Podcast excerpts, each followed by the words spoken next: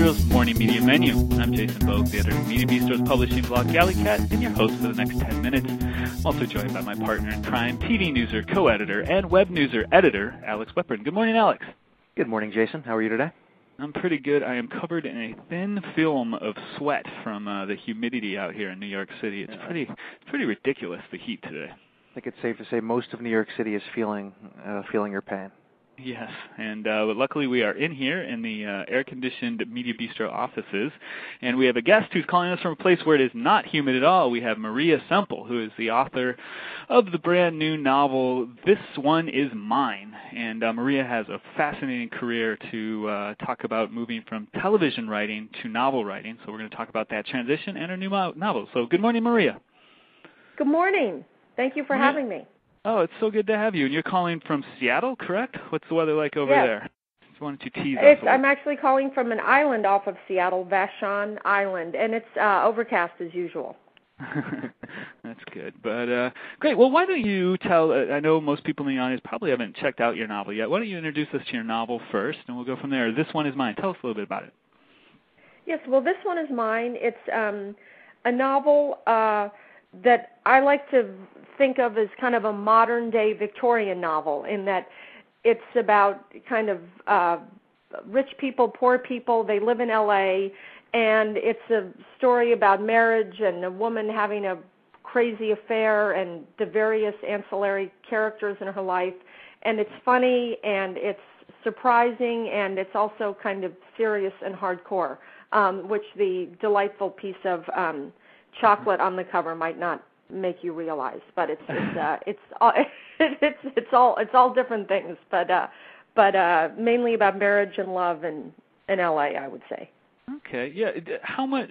How long have you been out of LA, and what was it like writing about this place that used to be your whole life?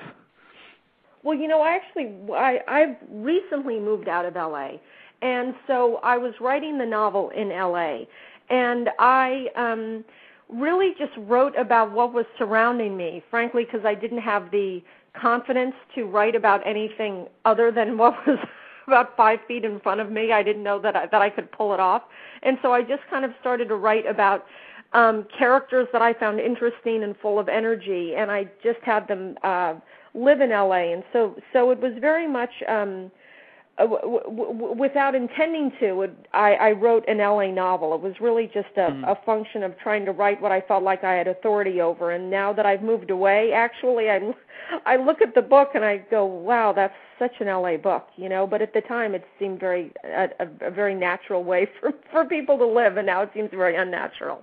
Hmm. Uh, now, uh, you were in LA for a while writing for for television. I mean, did any of the you know your experiences there kind of did you adapt any of them for the for the novel?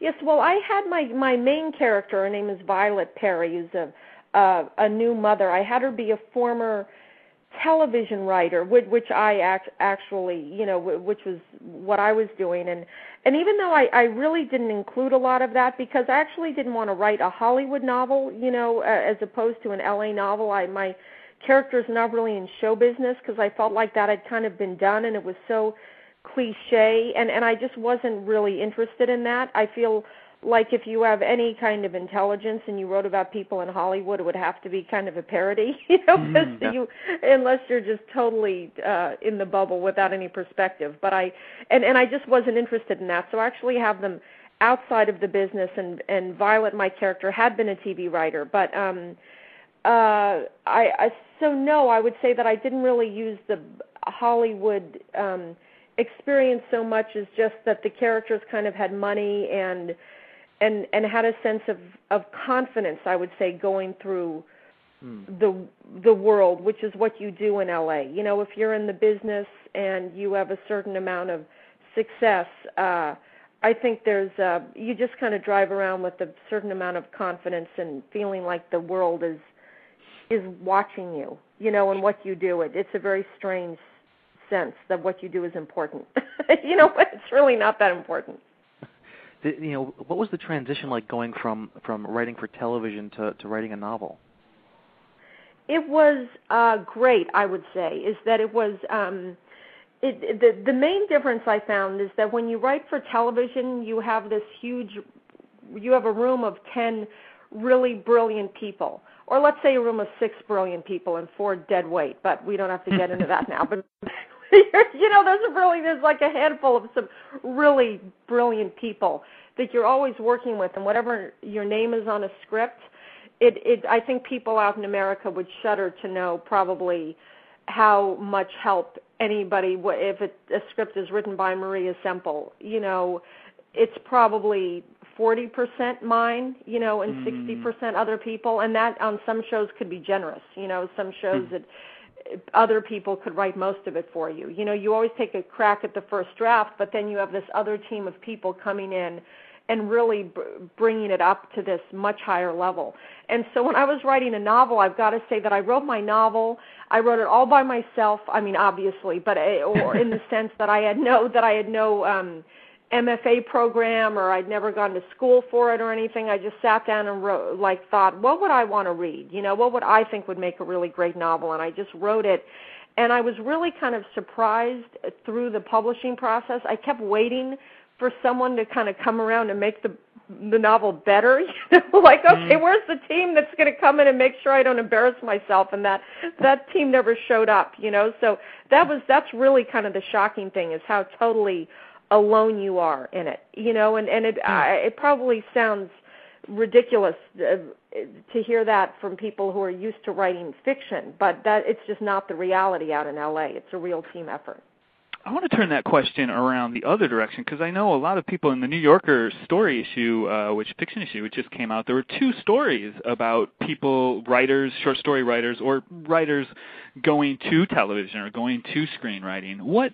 And I think there's a lot of people that are considering that right now as the publishing industry goes through some problems. What, what's your advice to these people that want to go from fiction to television writing or screenwriting? Well, I would say just kind of pick your imploding industry you know uh first of all because i don't know that i think that that the era of the TV, huge money tv writing is just totally over you know i think that that i i just i just know from talking to my friends i think that right now if i was working in hollywood i would probably make one third uh I, I'd say a half to a third of what I was making four years ago, and that's not just because I'm now old. Um, mm-hmm. been out of the business for a while. Let's say I was I was young, uh, I would still be making less. You know, I think that it's um, it's a really brutal. It, it's going through a lot of brutal changes. You know, the the amount of viewers is just it, it's scary compared to what it was. Um, 10 years ago, 5 years ago when there was real money in it and re- real careers to be made. And so first of all, any kind of illusions about oh I'll go and make it rich there, you have to really disabuse yourself from, you know, and then if you want to proceed with it, you know, you have to do what everybody does. It, it's really humbling. You know, you have to write spec scripts.